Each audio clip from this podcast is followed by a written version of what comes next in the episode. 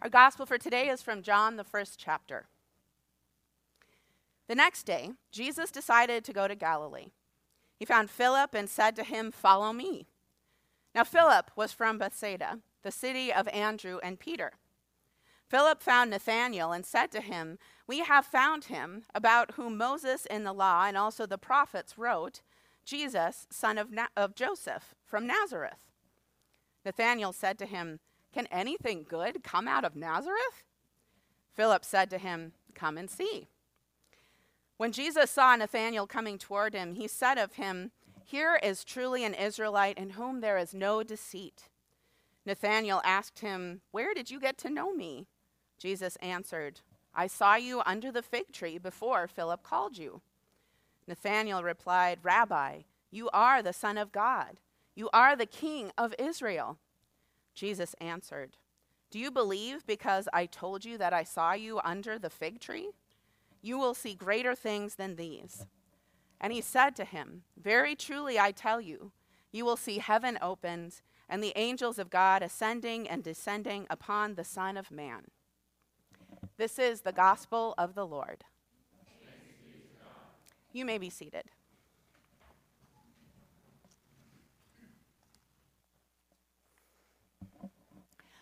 Grace to you and peace from God, our Creator, and our Lord and Savior Jesus Christ. Amen. Our high school youth group, also known as Oasis, meets on Sunday nights.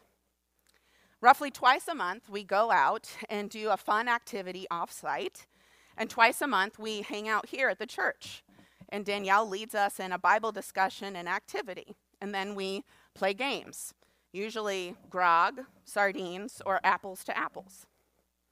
This past Sunday, we were here at the church, and Danielle was talking about the story of Jesus' baptism from Mark. She invited two of our youth up to act out the parts of John the Baptist and Jesus as she read. When she came to the part where Jesus was baptized, she read, The moment he came out of the water, he saw the sky split open and God's Spirit looking like a dove come down on him, along with the Spirit a voice. You are my son, chosen and marked by my love, pride of my life. Now, I have to say, I'm not doing Danielle's voice justice. To me, it was a dead ringer for the mice and Cinderella. It was awesome. And of course, we all just cracked up laughing. By the way, I asked Danielle first if I could share this story, and she said it was okay. So, however, this brought up a really good point that she was trying to make. No one knows what God's voice really sounded like that day. We often think of God's voice as a big, booming male voice, probably because of movies like The Ten Commandments. But throughout Scripture, God speaks in a variety of ways through visions and dreams, through a still small voice, sheer silence. And God is even described as a mothering figure caring for her babies. So perhaps God does have more of a high pitched voice after all. Well, all three of our readings for today talk about ways in which God calls us, talks to us, communicates with us in daily life. And the ways in which God communicates with us are very different because we are all different also.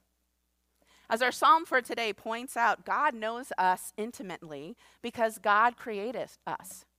The psalmist writes, For you yourself created my inmost parts. You knit me together in my mother's womb, and I will thank you because I am marvelously made. Your works are wonderful, and I know it well.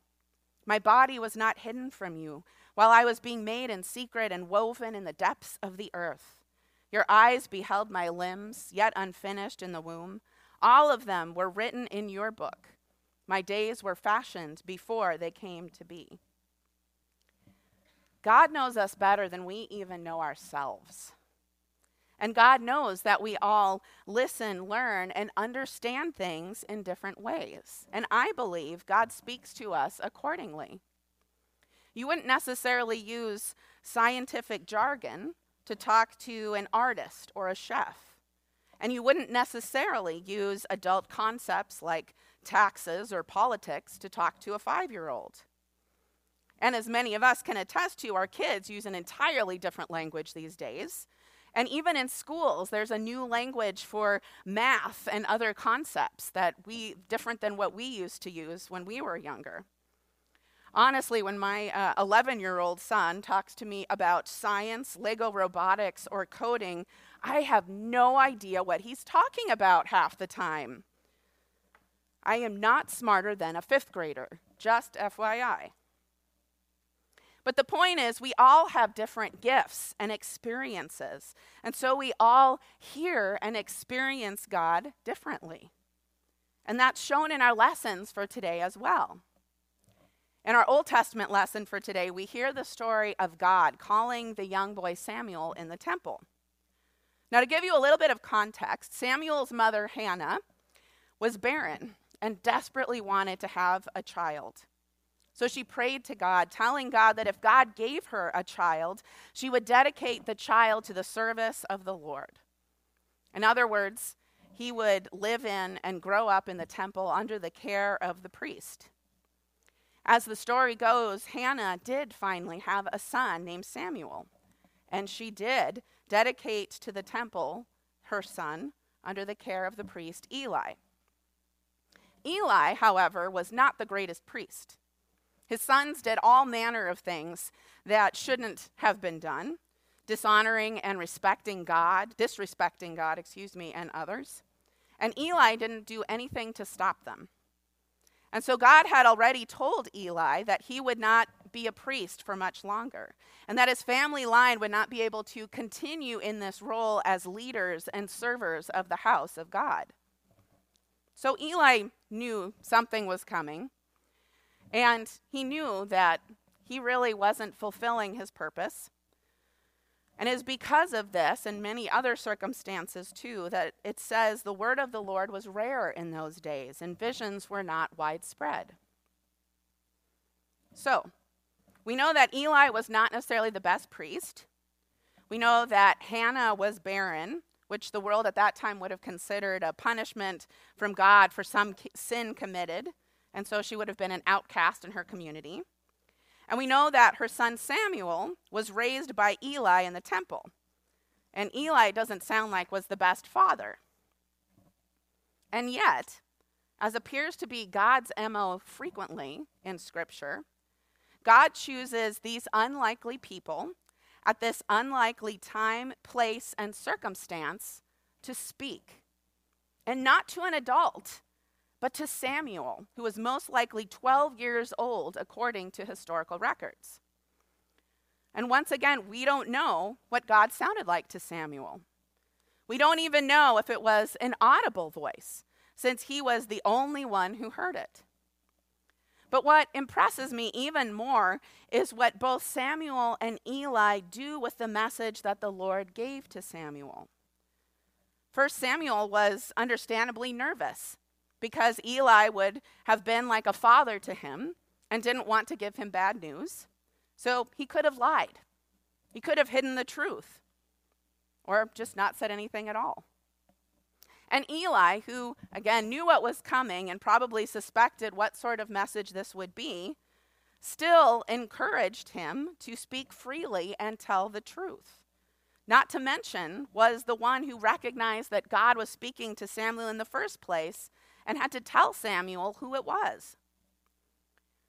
In my opinion, both Eli and Samuel were very brave in this instance, open to telling the truth and being honest, as well as open to hearing the truth, no matter how difficult it might be. This was an important moment in Jewish history because Samuel would go on to anoint David as king, also as a young boy, if you recall who grew up to be one of the greatest kings that Israel ever knew, whose lineage God chose to enter into in the human form of Jesus. Though it can be difficult sometimes to talk about faith and spirituality, it is amazing how infectious, powerful, and life changing it can be to do so. This is evident in our gospel reading for today as well. Our story for today is actually the third of three consecutive stories in John about Jesus calling his first disciples.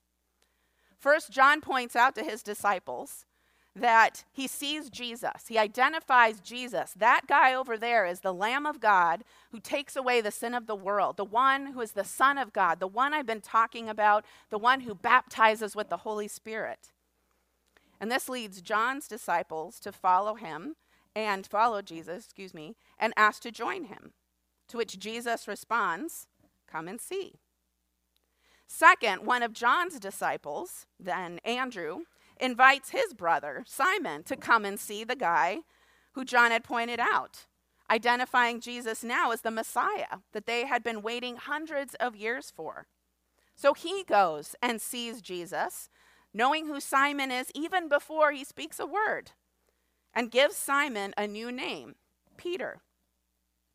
Interesting fact, by the way the name Simon can either mean hearing or listening in Hebrew, or flat nosed in Greek. And it was apparently a very common name back then. I wonder if it was maybe even a derogatory term, I'm not sure.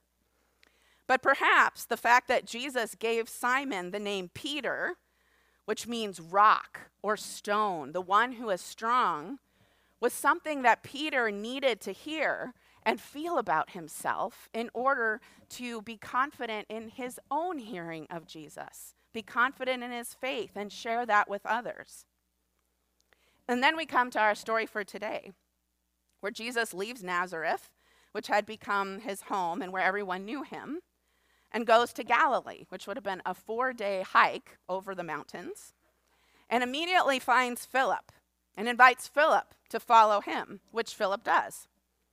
Then Philip finds his friend Nathanael and tells him about Jesus.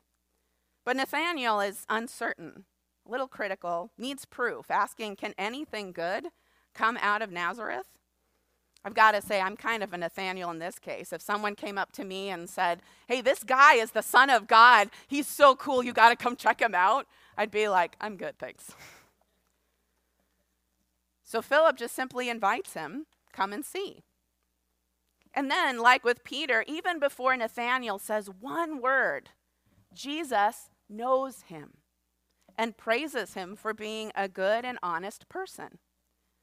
And because Nathanael needs a little bit more proof, Jesus even identifies where Nathanael had been, right under the fig tree. Perhaps this was a favorite spot of his, who knows?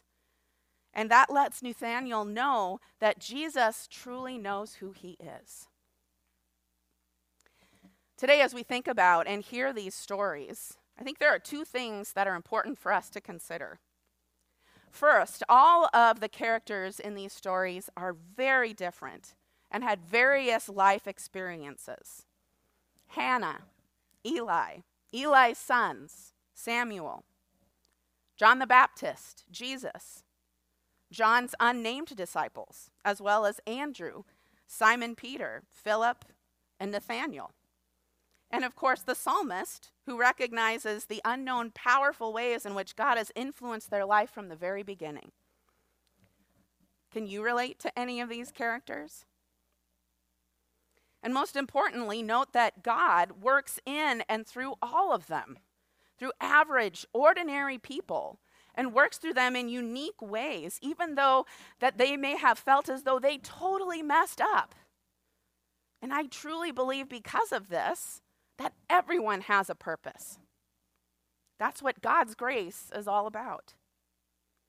Second, similar to the time of the story of Samuel when God's word was not spoken as much in those days, and similar to Nathanael's skepticism, it's not uncommon today to hear Christians say, well, God doesn't really speak in the world today.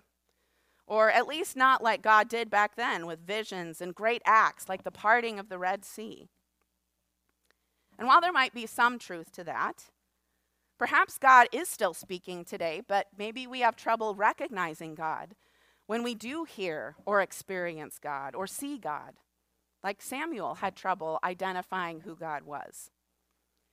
Perhaps we are expecting God to show up in a certain way, like a big booming voice or an important leader, when instead God might be speaking to us differently through a child, or the person you might least expect, or a squeaky mouse voice, inviting you to come and see. By the way, if you ever want to help out or even just check out Oasis, here's your invitation. Talk to Danielle. Danielle, wave back there. Woohoo, she's back in the sound booth. You will not be disappointed, let me tell you. But it's interesting that in the Lutheran Church, especially, we don't often talk about or hear visions and talk about God's Word and spirituality as much. In fact, other than Martin Luther and his contemporaries and companions, we as Lutherans don't really talk about spirituality much, as all, much at all. In fact, there's a joke that's going around that says when we talk to God, it's called prayer, but when God call, talks to us, it means we're schizophrenic. I don't know if you've heard that before. So, of course, we don't always think about ways in which we see or hear God in the world. But I can tell you that I have experienced God in a number of different ways through dreams, out in nature on a hike, a drive, or a bike ride, Sometimes I just get a feeling like I need to go somewhere in particular, though I don't understand why. And then I meet someone who needs to talk or who I can talk to. Sometimes it's a powerful smell that brings me back to people, places, and memories that are important to me and that remind me of God's presence. And sometimes it's not so obvious in the moment, but then looking back, I can see God at work. And I know for a fact even with all of these, that I'm sure I've missed times when God was trying to tell me something and I just didn't hear it. But I can tell you for certain that God is very much still active and speaking in the world today. The challenge is to figure out how God might be communicating to you and through you, and then have the courage to accept the invitation to come and see. Amen. Please rise in mind, body, or spirit as you are able for our hymn of the day.